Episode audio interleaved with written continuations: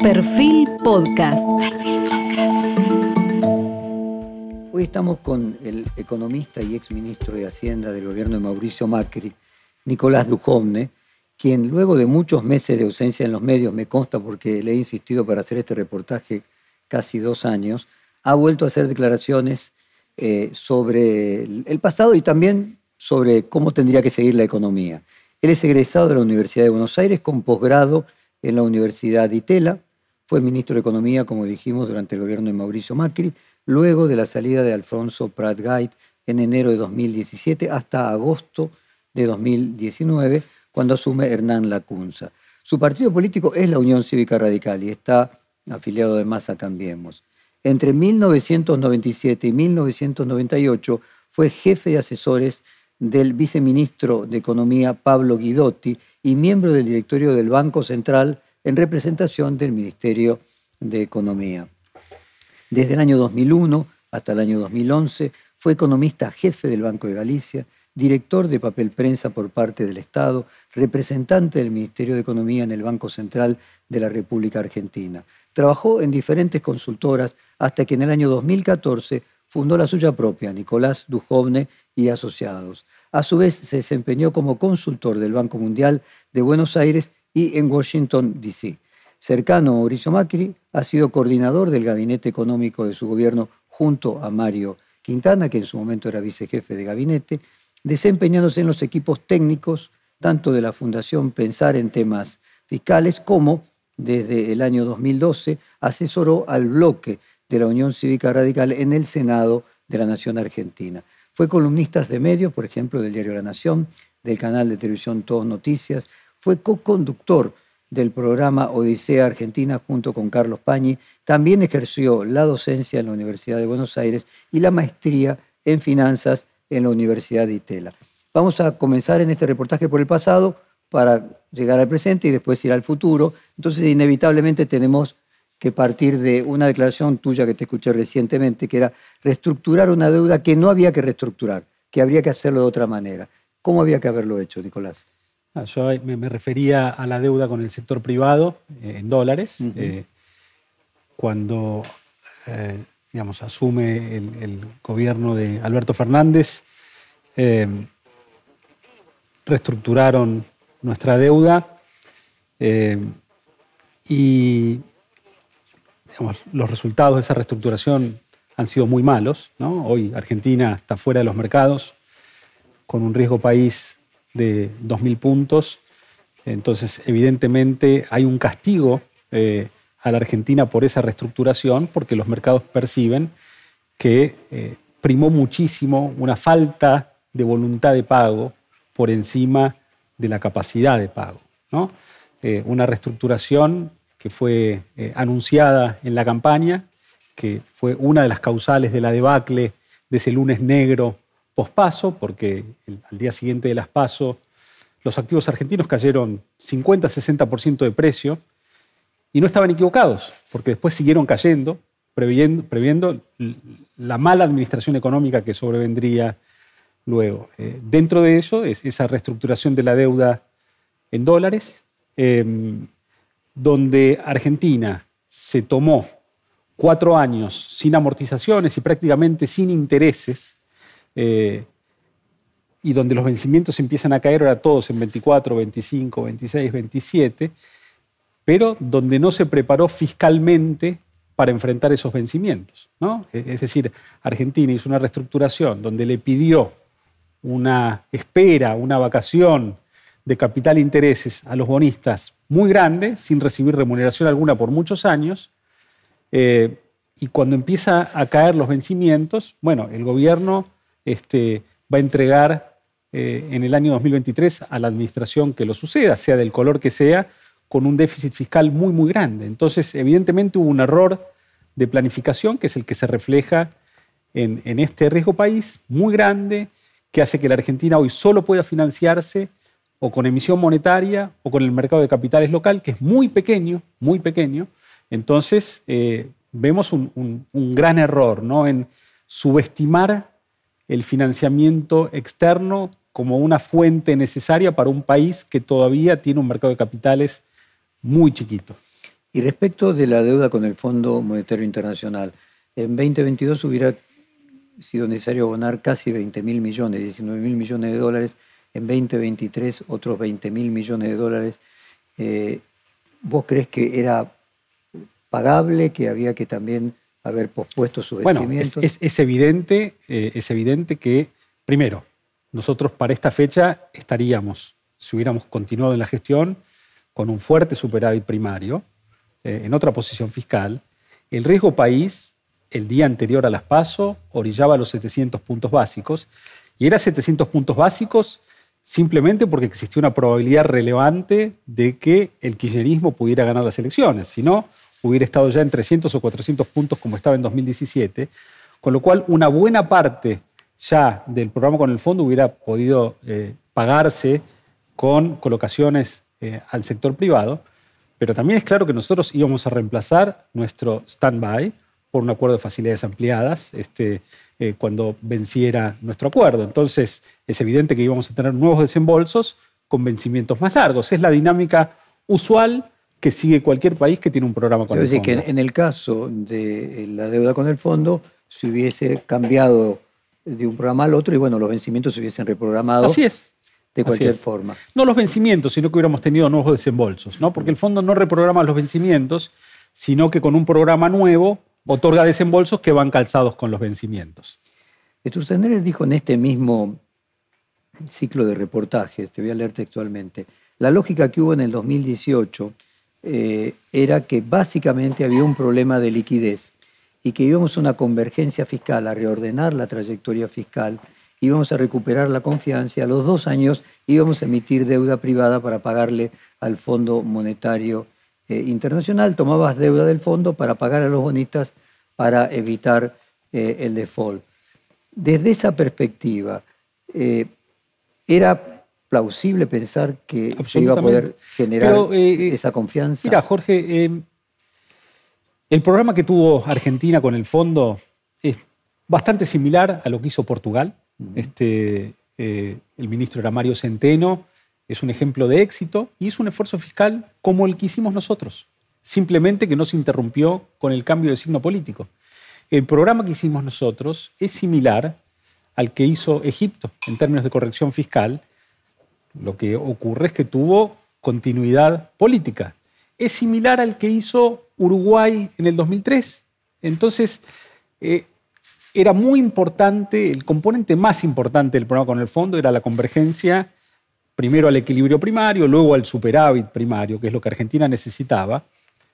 Y vos fijate que eh, las metas fiscales con el fondo se cumplieron todas, y está resaltado en, la evaluación ex post este, que publica el fondo hace unos meses, de que en materia fiscal el programa funcionó. Em, entonces, y si uno mira el pasado de la Argentina, el pasado reciente, episodios de shock sobre la balanza de pagos, como tuvimos nosotros en 2018, ¿qué es lo que tuvimos? De repente teníamos todavía un déficit alto fiscal, un déficit externo todavía elevado, bueno, por algún motivo se coordina este, eh, una salida de capitales de mercados emergentes por la suba de tasas en Estados Unidos, a eso se sumó la sequía en Argentina, pero afectó a los países que estábamos en situación más frágil, Argentina, Turquía eh, y algunos pocos otros.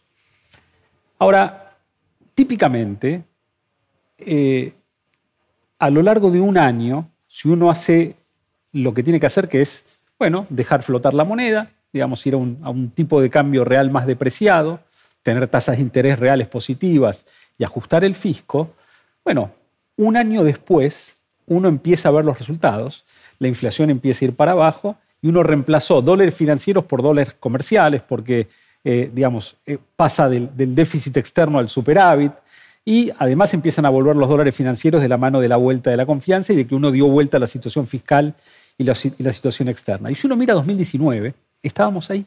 Estábamos ahí. Uno, la inflación de julio, antes de las elecciones, era 2,1, todavía era altísima, pero en las primeras dos semanas de agosto estaba en el 1. Este, y teníamos ya un fuerte superávit externo. El tipo de cambio era ultra competitivo. Bueno, necesitábamos seguir construyendo a partir de ahí. Eh, y es lo que le pasó a los países que no tuvieron una reversión completa de sus políticas, como te mencionaba Portugal, Egipto, eh, Uruguay, hay muchos más. Eh, y yo creo que fue una chance perdida eh, para la Argentina, no para Cambiemos, para Juntos por el Cambio, porque imagínate si Alberto Fernández, candidato, hubiera dicho, miren, señores, este, Macri es este, un ajustador neoliberal, Dujovne, y están bajando el gasto y nosotros este, no creemos en eso. Este, entonces, vamos a continuar con un programa de convergencia al equilibrio fiscal porque tenemos que frenar la emisión de deuda, eh, pero lo vamos a hacer subiendo impuestos. Bueno, este, a mucha gente no le hubiera gustado, pero no hubiéramos tenido la convulsión en los mercados que, que tuvimos, la pérdida de valor y la destrucción de la construcción colectiva que ha hecho, había hecho la sociedad argentina en los dos, tres años previos en términos de, bueno, ir saneando las cuentas fiscales, eh, ir convergiendo a un tipo de cambio flotante eh, y, a niveles este, que permiten tener un superávit externo. Entonces lo, veo como una oportunidad desperdiciada, porque aún con condimentos este, de otra visión política, bueno, Argentina podría haber seguido un rumbo de, de convergencia al equilibrio fiscal. A ver, el objetivo de revisar el pasado eh, no busca flagelarnos, sino tratar de aprender y sacar eh, conclusiones que nos sirvan para, para mejorar en el futuro. Yo escucho tu discurso, es muy parecido, te vuelvo a leer otro párrafo de, de Federico Sturzenegger, en ese mismo reportaje. El gobierno había tomado un enfoque gradualista de la reducción del déficit, por distintos motivos tuvo una crisis de confianza, el Tesoro tuvo un problema de financiamiento, y cuando vos tenés un problema de financiamiento, que no es un problema de solvencia, era un problema de liquidez, de rollover, tomás una decisión, no defaulteás o buscas otra persona que me financie. Y la pregunta de yo era cuántos años o décadas, entre comillas, era necesario no reestructurar eh, para que Argentina recupere el crédito institucional, porque ya había reestructurado muchas veces. Eh, vos lo que planteás es que no, si hubiera recuperado rápidamente, eh, entonces creo que quizás el, nudo de la cuestión se hubiera recuperado rápidamente la confianza la en la confianza Argentina. Se, estaba recuperando de la mano de la mejora en los números fiscales y era clave, por supuesto, no reestructurar la deuda como... como, como... Entonces creo que la, pregunta, claro, es, bueno, pero la política generaba un riesgo a que ganara la oposición eh, y ese riesgo estaba dentro de las condiciones de lo, de lo probable, no solo de lo posible y eso obviamente afecta la economía y la oposición ya tenía una historia, podríamos decir. Nadie podía desconocer que la oposición eh, tenía una actitud eh, contraria al equilibrio fiscal. Eh, ¿No hay ahí como jugar todo una sola carta? Es un dilema interesante que vos plantea Jorge, y yo lo he pensado mucho en estos este, dos años que han pasado ya desde el final de nuestra administración.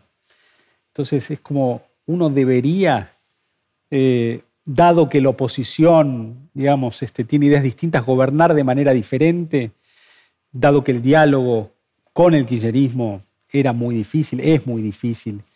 Fíjate que es muy difícil, ahora dentro mismo de esta administración no se hablan. Entonces, y yo vuelvo atrás y digo, no, teníamos que ir por nuestro camino, o sea, teníamos que ir por nuestro camino eh, es como si yo hubiera dicho, bueno, dado que tal vez gane el kirchnerismo, voy interviniendo el INDEC, así ya hago la transitoria, el camino más fácil porque ellos falsifican las estadísticas, este, entonces las voy falsificando desde ahora. Bueno, este, yo, no creo que Argentina tendría que haber defolteado este, en 2018 cuando se dan vuelta los capitales, porque eventualmente después lo iba a hacer el, el kirchnerismo. No, había que eh, mostrar este, cuál es nuestra visión del mundo, nuestra visión de la economía, cómo se construye un país próspero. ¿Cómo se... que construir 20, si yo te interpreto bien, vos decís que lo que había era que construir 2023.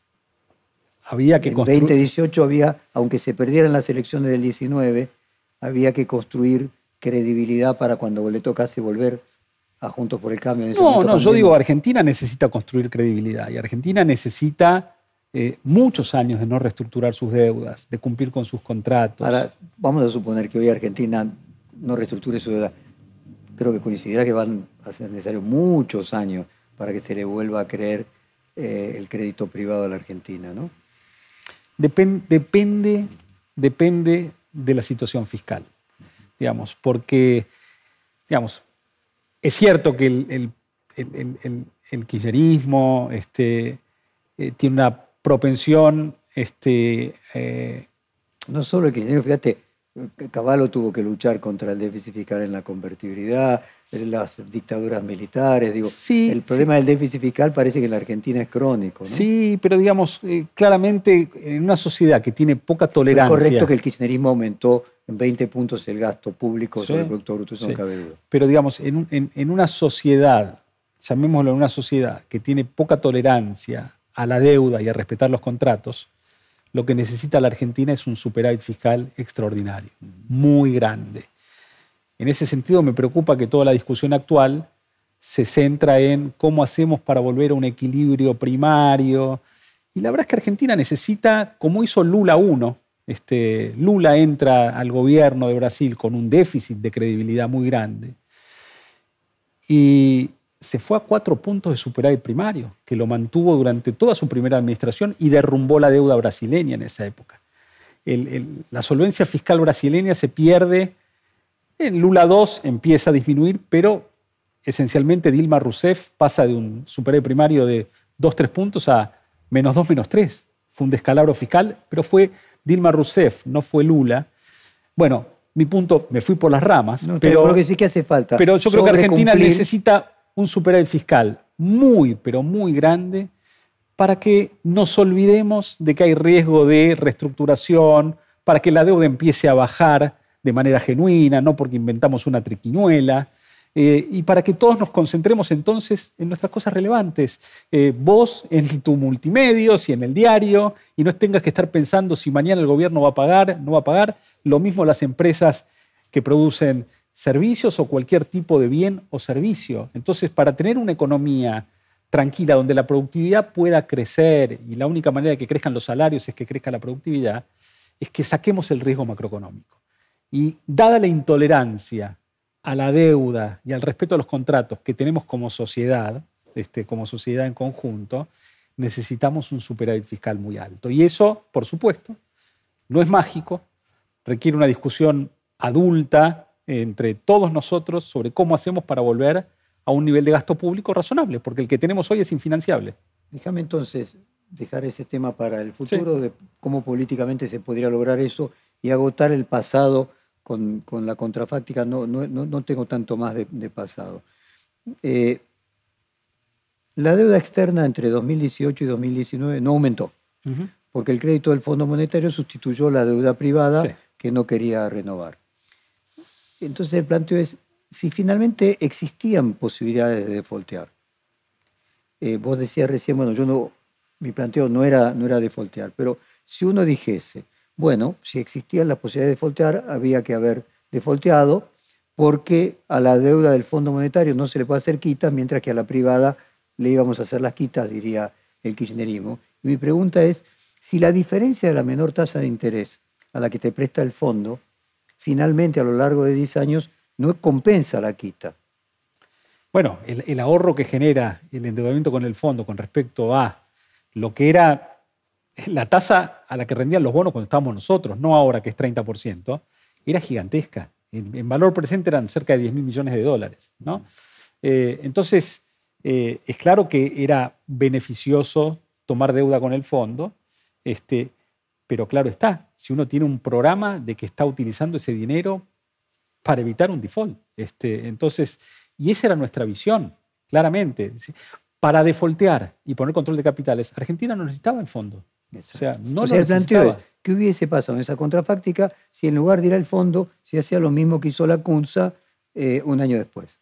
Bueno, pero la CUNSA tiene que hacer eso ya con, un está claro. con, un programa anunciado del kirchnerismo de que va a hacer eso. Entonces, como todo se adelanta, este, eh, entonces, por, por, este, eh, Argentina estaría mejor que hoy eh, si se hubiera hecho lo de la CUNSA a mediados de 2018, aunque la reputación de Juntos fuera peor. Argentina estaría mejor hoy si el kirchnerismo no hubiera hecho su campaña diciendo, le voy a pagar a los jubilados con las LELIX, voy a reestructurar la deuda y hay que poner control de capitales. Entonces, Argentina estaría mejor si la oposición hubiera sido responsable ¿no?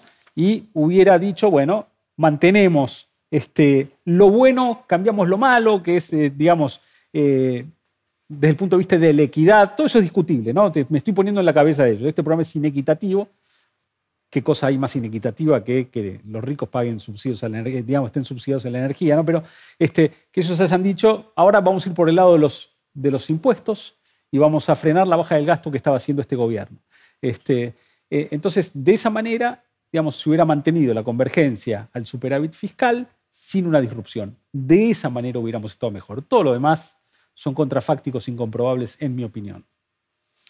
Entiendo que incomprobables, pero me parece desde, el punto de vista académico, histórico, interesante como análisis, porque solamente se puede hacer estrategia con contrafácticos. Entonces entiendo que no son políticamente útiles hoy, pero bueno, como este reportaje largo lo permite, es una de sus, eh, de, sus posibilidades. No, el planteo es, eh, si trato de entenderte bien, es lo que construyó eh, con esa, ese mantenimiento durante todo el gobierno de Macri, el pagar la deuda privada, era construir confianza para que algún día vuelva un gobierno como el de Juntos por el Cambio y pueda tener, generar confianza. No, no, no era para un gobierno, era construir confianza para Argentina. Bueno, para la oposición que finalmente pudiese gobernar. Para quien gobernase, para quien gobernase entre 19 y 23 también, entre... entre... No, pero si tenemos claro eh, que las posibilidades de que viniese otro gobierno, que en 2018 la posibilidad de que viniese otro gobierno y si ese el default eran altas, finalmente no se iba a construir eso para otro gobierno también. Bueno, nosotros teníamos que llevar adelante las políticas en las que creíamos. Creíamos que íbamos a ganar las elecciones, sinceramente. Creíamos que íbamos a ganar las elecciones y que estábamos construyendo entonces una Argentina creíble, en donde estábamos finalmente entrando en una crisis de balance de pagos y saliendo de una crisis de balance de pagos sin alterar las reglas de juego, esas cosas valen muchísimo. Los países que entraron en una crisis y salieron sin... Obviamente, salir de una crisis sin cambiar aumenta tu credibilidad que no haberla vivido Absolutamente, absolutamente. En ese este, sentido... Que mira, eh, Jorge, eh, cuando la convertibilidad es puesta a prueba en el 95 por el efecto tequila y Caballo, Roque Fernández se atan al mástil y resisten. Bueno, los dos, tres años siguientes fueron muy buenos para la economía argentina, 96, 97, hasta el 98 que vino el default de Rusia. Cuando, digamos, este, em, no sé, eh, eh, Portugal este, entra en su crisis fiscal, sale con un acuerdo con el fondo, pero con un gran apretón fiscal, respeta todos sus contratos y, bueno, hoy se habla del milagro portugués. Entonces, a mí me gusta pensar este, de manera eh, ambiciosa. Este... Entonces, la condición necesaria para que lo que estaban haciendo fuera lo correcto era ganar las elecciones del año siguiente. No necesariamente, no necesariamente. O que la oposición mantuviera, digamos, el tronco principal de la convergencia al equilibrio fiscal, digamos, este, eh, y cambiara la forma en la que convergía el equilibrio fiscal, pero respetara lo un principal. Poco utópico. Bueno, déjame soñar, déjame soñar con un país este, más racional. A ver, eh, este préstamo del Fondo Monetario era el número 21 de la Argentina, ¿no? E históricamente no había funcionado ninguno. Dicen que el, autor, dice que el plan funcionó, porque bueno, eh, me refiero al autor del Fondo Monetario, se llegó a que haya déficit fiscal prácticamente eh, cero, pero la inflación, eh, con emisión cero, eh, la inflación por la devaluación fue altísima. ¿Crees que hubo errores en el fondo, en la planificación? porque esa inflación obviamente iba a hacer que no se ganaran las elecciones, porque iba a producir una destrucción del salario real muy grande, ¿no? 20 puntos cayó el salario real durante cuatro gobiernos. Iba a recuperarse, iba a recuperarse rápidamente. Em, bueno, primero. ¿O se debería hacer alguna crítica al fondo? No, pues tu margen de negociación era limitado. Mira, acá hay varios temas para hablar y es muy interesante la pregunta. Eh, en el 2018 tuvimos una inflación cercana al 40%. Em, una inflación con tarifas no pisadas, es decir, este, manteniendo la convergencia al equilibrio sin frenar la convergencia al equilibrio de las tarifas de los servicios públicos, con tipo de cambio libre, o sea, sin, brecha, con lo cual eventualmente los exportadores pueden capturar este, ese, beneficio y finalmente terminar generando eh, más empleo. Eh, y, sí, por supuesto, con un apretón monetario grande, nosotros hicimos una meta de crecimiento cero de la base monetaria. Como vos bien sabés, eh, hay rezagos en la política monetaria y eso sí va a haber más adelante en el tiempo. Eh, entonces,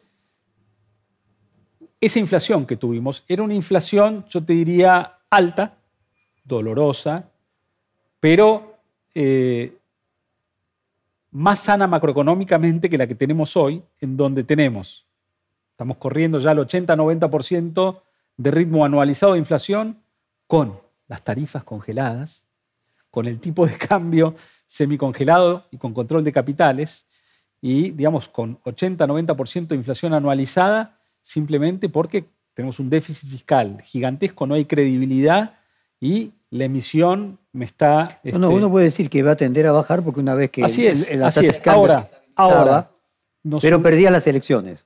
Eh, digamos, eh, el programa era muy sostenible desde el punto de vista económico, le faltó sostenibilidad política. Este, tener algo que funcione mejor políticamente eh, para, para poder ganar las elecciones. Eh, el fondo no se dedica a armar programas para que los gobiernos ganen las elecciones. Eh, entonces, los que nos acusan de que hicimos electoralismo, nada que ver, hicimos un, digamos, una política no, hecho con una táctica equivocada. Sana, sin atajos, este, que evidentemente eh, puede haber sido uno de los motivos que nos costó eh, electoralmente. Yo recuerdo también esta misma serie de reportajes, eh, Carlos Melconian mencionó a, a, la pandemia, decía San Pandemia, lo decía obviamente en un sentido controversial, porque él decía que Juntos por el Cambio le había dejado a Alberto Fernández una situación idílica, porque tenía déficit prácticamente cero, no había emitido lo que permitía poder emitir una enorme cantidad de dinero sin que se traslade a la inflación por la falta de emisión que habían existido eh, el periodo anterior, que incluso eh, hubiera sido fácil para la CUNSA emitir y pagar la deuda en pesos, pero si hubiera emitido y pagaba la deuda en pesos, le dejaba al gobierno de Alberto Fernández la inflación de esa emisión y que ni siquiera eh, hizo eso. Entonces mi pregunta es, ¿no hubo ingenuidad en ese plan eh, que finalmente no servía para ganar las elecciones, dejaba mejor posicionado al que iba a venir, las posibilidades de derrota eran muy grandes y todo funcionaba así, volvían a ganar las elecciones? Eh, a mí no se me ocurría otro, Jorge.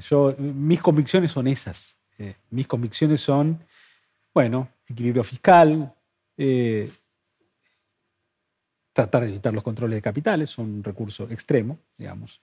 Eh, pero el cuidado del crédito público para mí es la base de la construcción de prosperidad de una nación, porque cuando uno cuida el crédito público baja el costo de capital este, para el sector privado, cuando baja el costo del capital hay más inversión, cuando hay más inversión nos volvemos más productivos, cuando somos más productivos los salarios son más altos, y esa es la historia este, de creación de valor, que es mucho más importante que la disponibilidad de recursos naturales. Entonces, eh, yo, creo en eso, creo en, esa macroeconomía eh, y, y en el momento en el que yo empiezo a tener un control sobre la botonera de la economía, que yo diría que es en el segundo programa con el fondo, eh, septiembre del 2018. El primer programa con el fondo yo tenía el Banco Central estaba Federico, estaba Toto Caputo en, eh, finanzas y yo estaba en Hacienda. Éramos tres. Este, ninguno era un primus inter pares. Eh, entonces, el programa que se hace en, en abril, mayo, bueno, era un programa que fue un consenso de varias cabezas. El programa que se hace en septiembre para mí tenía una consistencia, era muy robusto, si lo hubiéramos hecho en abril ganábamos las elecciones. Eh, porque el esquema monetario, digamos ya de, una meta de base, este, que, nos, nos ancla con, con, las bandas que teníamos, nos daba mucha menos volatilidad, eh, nos daba más credibilidad. O sea, el programa de abril tenía el defecto de que no contenía la salida, el aumento del precio del dólar, si te entiendo bien, no tenía las bandas. El programa, de abril tenía, tenía algunos otros problemas adicionales. Eh, había un compromiso de recapitalización del Banco Central, que el mercado lo leía como una emisión probable de deuda bastante grande para recapitalizar el Banco Central. Este, y, eso entonces eh, eh, presionaba sobre los spreads soberanos. Yo, veo que ese programa tenía algunos problemas. Bueno, recién en el programa de agosto-septiembre eh, está hecho por un equipo más chico, más homogéneo. No, estoy hablando de que nadie sea mejor que nadie, un equipo más homogéneo. Este, y... Para recordar y compartir con la audiencia, Caputo va directamente primero como presidente del Banco Central, sustituyendo a Sturzenegger y después sale. Después, directamente, después entra Guido Sandleris, que era parte de mi equipo. Y después vos este, directamente tenés el presidente del Banco Central de tu equipo. Sí. O sea que este pasas a controlar, unificar toda la economía. Sí, con, digamos, por supuesto, con, después Sandleris, el Banco Central dependía de él, no de mí, este, pero había una comunión de, ideas entre equipos este, que nos permitió para mí armar un programa que funcionaba bien este, y que le faltó tiempo, le faltaron unos meses. Eh, pero eso es lo que teníamos, eh, esas son mis convicciones, eh, digamos. No hiciste lo de Grucho Marx, eh, si no le gustan mis convicciones, aquí tengo otras. No, realmente no. Si para ganar las elecciones hacen falta estas otras convicciones, yo no las tengo. Mi imaginación económica no va más allá, este, no va mucho más allá. Entonces, este, bueno, un programa más heterodoxo, digamos, estaba, estaba fuera de mi, de, mis ideas este, fundamentales. ¿no? Déjame entrar entonces en el tema de inflación. Vos dijiste lo que ha ocurrido con el salario que ha perdido contra la inflación es por la mala política económica y por no haber tenido un programa consistente. Estabas refiriendo a la pérdida actual. Eh, la pérdida durante los cuatro años de gobierno de Macri, ¿crees que también tuvo consecuencias electorales ese 20% de poder de compra del salario real entre 2015 y 2019? que en gran medida se dio entre 2018 y 2019. Sin duda, el principal factor de, explicación del, desempeño electoral de un gobierno y que mueve ese voto que oscila este, para un lado o para el otro tiene mucho que ver con el salario real. Eh, por supuesto, claro, la caída del salario real no era un objetivo buscado por el programa, ¿no? Eh, la caída del salario real fue la consecuencia del ajuste externo al que se vio sometida la economía cuando salen capitales, el tipo de cambio real de equilibrio es más elevado, digamos, la economía tiene que acomodarse un tipo de cambio más alto, eso transitoriamente eleva la inflación. Eh, por supuesto, eso iba a revertirse más adelante, eh, pero bueno, tardó en ocurrir eh, y, finalmente no ocurrió producto de, de la derrota electoral. Dijiste, es raro escuchar a Miguel Pese, o sea, el presidente del Banco Central, o a otro funcionario del Banco Central, nombrar la palabra inflación. ¿Será porque la inflación es una herramienta necesaria y hasta querida en este plan económico? Yo creo que el programa económico que hoy tiene el, gobierno de Alberto Fernández es un programa pro inflación, es un programa inflacionario. Digamos, pero conscientemente mi pregunta es. Bueno, yo no sé qué tan conscientes son ellos, o sea, pero cualquier economista profesional, si vos sentás seguramente hoy aquí en esta silla a Miguel Kigel, Daniel Artana, Pablo Guidotti, Broda, eh, o no sé, Manuel Álvarez Agis, o para nombrar eh, distintos, creo que te van a decir, bueno, este programa eh, que lleva adelante este gobierno es consistente con un nivel de inflación elevado, muy elevado. ¿Por a eso me refería. ¿Por qué? Por tanto querido. ¿Por qué? Porque, digamos, tiene tasas de interés reales negativas, entonces genera una huida permanente del dinero local a la vez que no tiene financiamiento externo. Con lo cual, digamos, como la gente no quiere los pesos, este, eh, la inflación tiene que ser elevada para que se licúen los pesos hasta el nivel que se acomodan a la demanda de pesos que tenemos, y, eso es este, lo que hay. Y la única manera de dar vuelta a eso sería que, este, aun cuando la política monetaria fuera muy laxa, la política fiscal fuera muy potente y que entonces la gente vea, bueno, pero este déficit está convergiendo y al final de cuentas van a dejar de emitir este dinero dentro de eh, X tiempo y que de manera creíble, porque las medidas que se toman son creíbles, eso actuaría como una, algún ancla sobre las expectativas.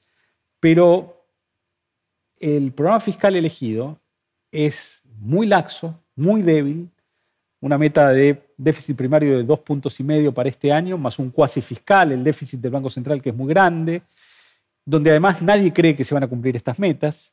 Eh, entonces yo creo que estamos yendo a un, problema muy grande de inflación, a una, inflación eh, que va a ser más elevada que la que hemos visto en el primer trimestre, ¿eh? este, a partir del segundo semestre del año próximo vamos a ver tasas de inflación sustantivamente más altas. ¿Cuál es tu, tu pronóstico? Dijiste el déficit no va a bajar, la emisión no va a bajar, la inflación va a seguir subiendo. ¿Cuál es tu estimación de inflación para el año próximo? yo creo que vamos a estar en los tres dígitos, lamentablemente. El año próximo. Sí, lamentablemente. Eh, vos ten en cuenta, Jorge, que a partir de agosto termina la liquidación de la cosecha gruesa. El gobierno no está logrando acumular reservas en un contexto de los mejores términos de intercambio desde la posguerra. Los mejores términos de intercambio desde los años 40 del siglo pasado. Eh, y aún así no está pudiendo comprar reservas. Las exportaciones, que en 2021 fueron 75 mil millones de dólares, están saltando unos 91 mil millones de dólares este año, casi todo por precio, eh, casi todo por precio. Es un shock enorme positivo. Eh, y aún así no se pueden comprar reservas porque la huida del peso y la expansión y las tasas de interés reales negativas generan que todo el sector privado esté tratando de comprar importaciones, cosas valuadas al tipo de cambio oficial. En agosto termina la liquidación de la cosecha gruesa. Por la forma en la que en general funcionan los gobiernos kirchneristas, que digamos, aguantan el tipo de cambio oficial este, eh, todo lo que pueden, seguramente lo que van a venir son muchas restricciones cuantitativas sobre las importaciones a partir de eh, final de la cosecha gruesa.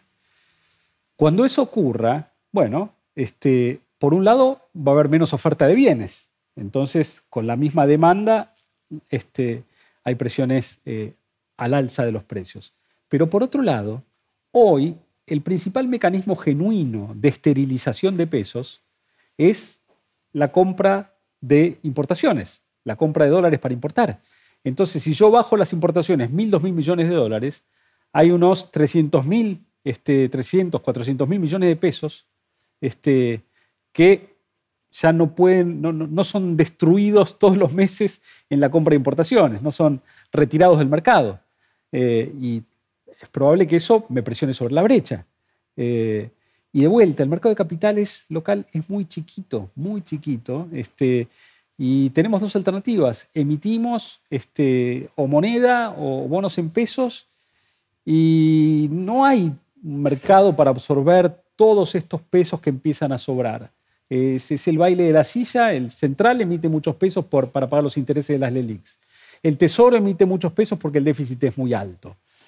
Eh, y, encima hay un mantra sagrado que es que la tasa de interés este, real es, es negativa. Bueno, es, muy difícil, muy difícil. Eso es un programa inflacionario. Es un programa Ahora, ¿no tiene la tasa de interés real negativa también porque es la única forma de licuar esa misma deuda que emiten? Absolutamente, absolutamente. Entonces, yo creo que esto cierra con inflación. O sea, y, es muy difícil que esa A eso me refería, de que es consciente o no inconsciente. Este, no lo sé, porque si no, este, ¿por, ¿por qué habrían diseñado este programa?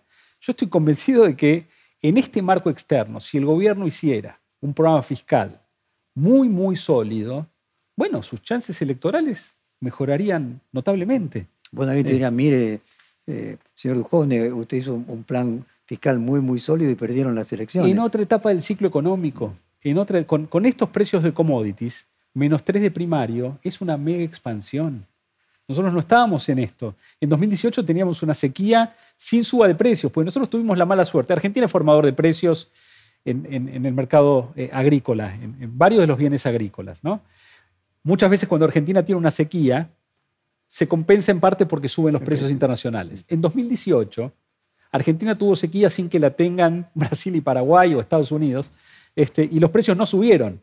Entonces, eh, eh, es muy distinto con estos términos de intercambio. Argentina hoy está en una posición estratégica envidiable en muchos aspectos. Argentina es uno de, los grandes países exportadores netos de alimentos. Y a su vez, si no subsidiara el consumo de energía, estaría en equilibrio energético. Las exportaciones y las importaciones serían similares. Hoy tenemos un exceso de importaciones porque producto de que los precios están subsidiados hay sobreconsumo de energía.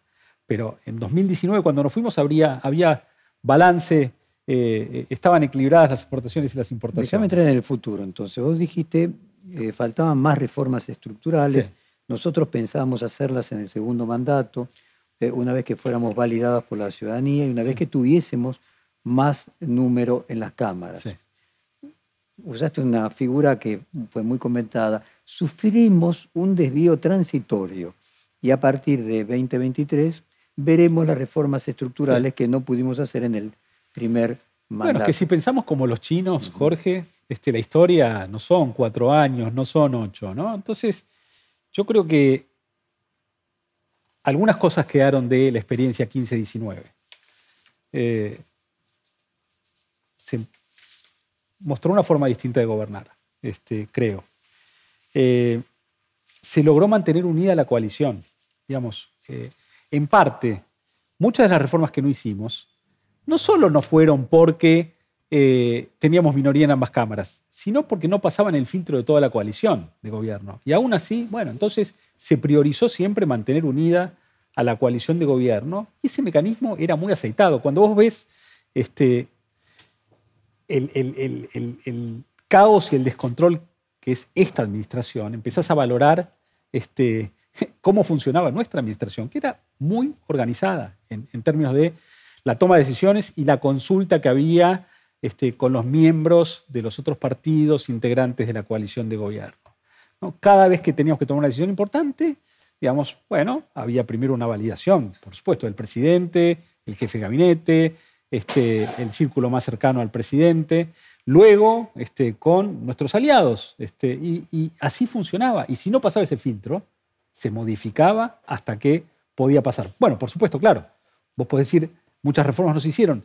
Haber dejado funcionando, unida esta coalición, explica, este, digamos, buena parte de, eh, no avance autoritario que, eh, que podría haber ocurrido durante este gobierno porque se preservó la coalición. Y eso se ha construido, está firme, más allá de que hoy hay disputas para ver quién encabeza la fórmula, que son naturales este, en, un partido político y tenemos que acostumbrarnos. Bueno, este, un gran legado es haber dejado esta coalición eh, unida. Y... Vos dijiste es importante achicar la estructura del Estado, achicar asesores, ministerios, secretarías, subsecretarías, asesores, para predicar con el ejemplo. Eso va a predisponer mejor a la ciudadanía el mal trago del apretón fiscal que va a haber que pasarlo, al final de cuentas la inflación va a bajar. Sí. Eh, yo aquí quiero ir a otra vez una pregunta política, ¿no? Antes era contrafáctica, ahora tiene que ver con el futuro. ¿No crees que hay cuestiones idiosincráticas de la Argentina que aunque uno logre la mayoría en las cámaras, pongo el ejemplo de diciembre de 2017, después de haber ganado las elecciones, que hacen que la sociedad no, no, esté dispuesta, o una parte importante de la sociedad. Una parte muy, mm. muy intensa, que fue la que nos tiró las piedras, en un movimiento muy organizado, muy organizado. Buena parte de los que estaban en la plaza tirando piedras son parte ahora del gobierno y estaban trabajando para volver al gobierno en 2019. ¿Y no crees que van a trabajar para volver en el gobierno en 2027?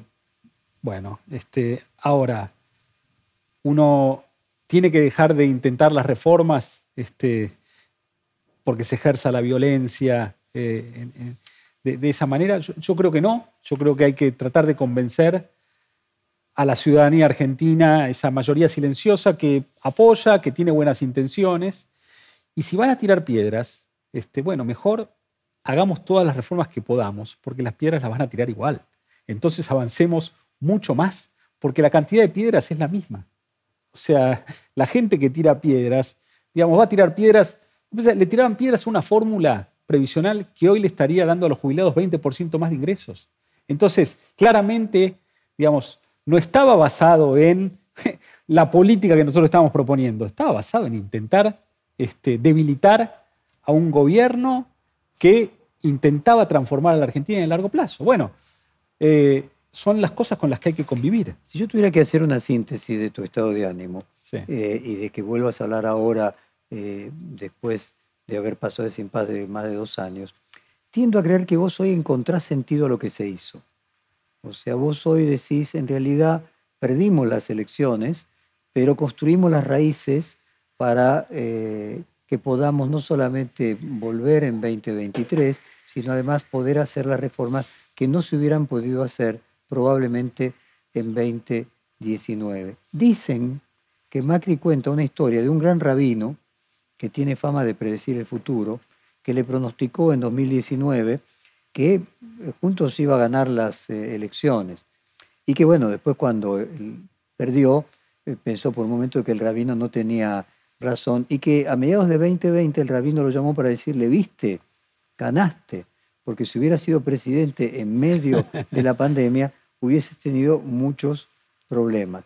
Hoy, en retrospectiva, tu mirada es que aquello que se hizo entre 2018 y 2019 es el legado que va a permitir en 2023 hacer lo que no se hubiera podido hacer aunque hubieran ganado las elecciones? Yo siempre estuve convencido de eh, las políticas que llevamos adelante. ¿no? Em, entonces, no, es que le encontré el sentido ahora. Eh, siempre estuve convencido de que habíamos ido por, el camino correcto, por supuesto, equivocándonos de vez en cuando, pero con el norte, clarísimo, clarísimo. Eh, ahora, lo que sí creo es que, si bien yo siempre le vi el sentido de lo que habíamos hecho, a la sociedad argentina tal vez le costaba más, pero que ahora, digamos, este, eh, con la inflación descontrolándose, digamos, eh, con un gobierno que se ha dedicado básicamente como única política a desarmar todas las cosas que habíamos hecho, este, digamos, ¿qué sentido tiene eh, no permitir más que haya sociedades simplificadas para facilitar la vida al ciudadano, cerrar un aeropuerto, dar vuelta el pacto fiscal, la reforma tributaria, digamos, todo lo que se ha podido, digamos, este, se ha dado vuelta. Eh, entonces, pero yo creo que ahora la, sociedad empieza también a valorar, y hay otro, otro discurso en, la sociedad acerca del esfuerzo fiscal, de que las cosas no son fáciles, de que tenemos este, que indefectiblemente eh, ir eh, al, equilibrio fiscal y dejar de buscar este, alguna forma más de financiarnos este, que ya que todavía no, no, hayamos utilizado. entonces yo, yo en ese sentido soy, soy, soy optimista.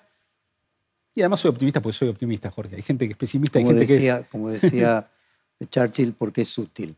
Sí, sí. Vos fuiste... Justamente en el ping-pong que me hicieron antes dije que era mi frase favorita. Así, que sí.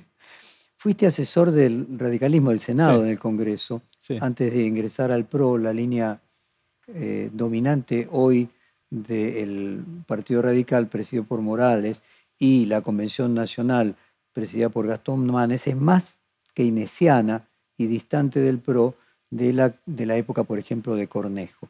Eh, ¿Vos ves posibilidades de conciliar el plan económico entre un radicalismo más keynesiano y un pro hoy más a la ortodoxia inclusive que en 2015? Eh, yo creo que esas categorías hoy no son muy útiles, ¿no? este, eh, keynesiano o no keynesiano, yo, yo, encuentro... Quise poner eso porque no quería poner más estatista, pero ponerle con la taxonomía que a vos te guste. Mira, yo soy, yo soy, me considero amigo de Eduardo Levi Yeyati, que es un asesor te diría que tal vez el más cercano o uno de los más cercanos de, Facundo Manes. Bueno, yo, digamos, este, no, encuentro que es una persona totalmente pragmática este, y que entiende la necesidad este, del ajuste fiscal cuando es necesario y, digamos, este, o, de ser expansivo en, ocasiones este, como el 2020. Entonces, no, yo no, no veo hoy este, que haya básicamente dogmas este, eh, grabados en piedra que impidan una convergencia de la coalición eh, a la implementación de políticas como las que necesitamos. A ver, si de esta otra forma podemos llegar al presente y al futuro. Cuando uno mira el Mauricio Macri de 2015, se parecía más a Morales o más al discurso, si querés, de los radicales más de centro.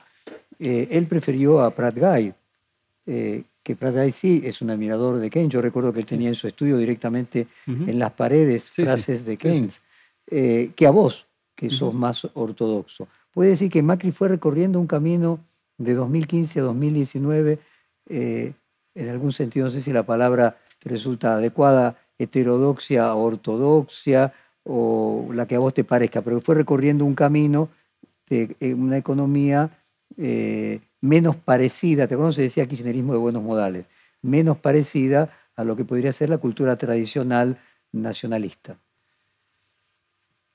en la que el radicalismo también tiene su parte. Sí, pero las cosas siempre son un ida y vuelta, ¿no? Yo, te diría, sí, hoy sin duda Macri está convencido de que Argentina necesita ir rápido este, a un saneamiento de las cuentas fiscales. Pero creo que también hay un clima de época, digamos. Eh, hoy vemos los síntomas. Eh, en 2015 la Argentina tenía una enfermedad asintomática. Teníamos un déficit muy grande, pero lo habíamos estado financiando. Vos recordás que el Tesoro le sacaba al Banco Central todos los años 10 mil millones de dólares que se habían acumulado en la época de las vacas gordas, de los commodities, este, que provocaron la salida de redrado del Banco Central. Pero, digamos, todavía hasta el 2015, digamos, desde el 2011, el Banco Central le entregaba 10 mil millones de dólares por año al Tesoro que después se terminaron. Este, em, y entonces Argentina llegó al 2015 asintomática. Ahora tenemos todos los síntomas a flor de piel y la sociedad no quiere más la inflación, no la quiere más. Entonces está claro, este, no es solo Macri este, que se ha vuelto este, más este, eh, halcón, te diría, en lo fiscal, sino que la sociedad quiere respuestas y la única respuesta genuina para bajar la inflación es fiscal. O sea, porque, eh, eh, digamos, lo monetario, digamos, en un país que no tiene acceso al crédito, es totalmente subsidiario de lo fiscal al comienzo, digamos. Y este, así que eh, creo que es, que es un poco, eh, responde también al, cambio que hemos tenido también. ¿Mi ley es síntoma de ese cambio de época? Yo creo que mi ley es, es, es el, expresa la bronca por 10 años de estancamiento. Y eso ha pasado en otros países, el Cinque Stelle en Italia eh, o, en, digamos, este, o en otros países. No, diría que Boric es lo mismo para nada, digamos, cada país es distinto, pero eh, digamos, cuando las cosas no funcionan, eh, se abre un espacio para que aparezca un outsider diciendo, bueno, acá tienen a, los partidos tradicionales que son los culpables y nosotros... Bueno, yo creo que ahí se para, este, ahí se para mi ley, en la bronca, más que este, en, que ahora de repente la sociedad se haya vuelto admiradora de la escuela austríaca de economía. Digamos, no, no, no creo en eso. Creo que lo que representa mi ley, salvo en un fenómeno de, eh, digamos, de, de, algunos chicos jóvenes de la capital federal este, interesados en las ideas liberales, en general, creo que lo que mi ley está representando es este, un, un fenómeno grande de, bronca contra la situación económica y social de la Argentina. ¿Qué aprendiste habiendo pasado, cuando haces el balance, habiendo pasado por la función pública? ¿Qué te dejó? ¿Qué, es distinto este Nicolás de hoy yo soy otra persona, soy otra persona, por supuesto, eh, más sabia, menos soberbia, este, em, y entendiendo la necesidad de hablar con el otro, es decir, eh, uno entra a la gestión pública pensando, bueno, voy a tomar tal medida y, digamos, este, y voy a madrugar a este, aquel y aquel y aquel. No existe. Uno cuando tiene que pensar en, en, el, el, efecto de rebote B, C y D y ya hablar con los actores interesados, construir, digamos, algún, algún tipo de, de consenso. Este, entonces, eh, me he vuelto, sí, por supuesto, más una persona que, escucha mucho más eh, y, que he aprendido, los, los, años este, no, vienen solos, ¿no? Nicolás, muchas gracias por esta hora de conversación. No, muchas gracias a vos, fue un placer. Perfil Podcast.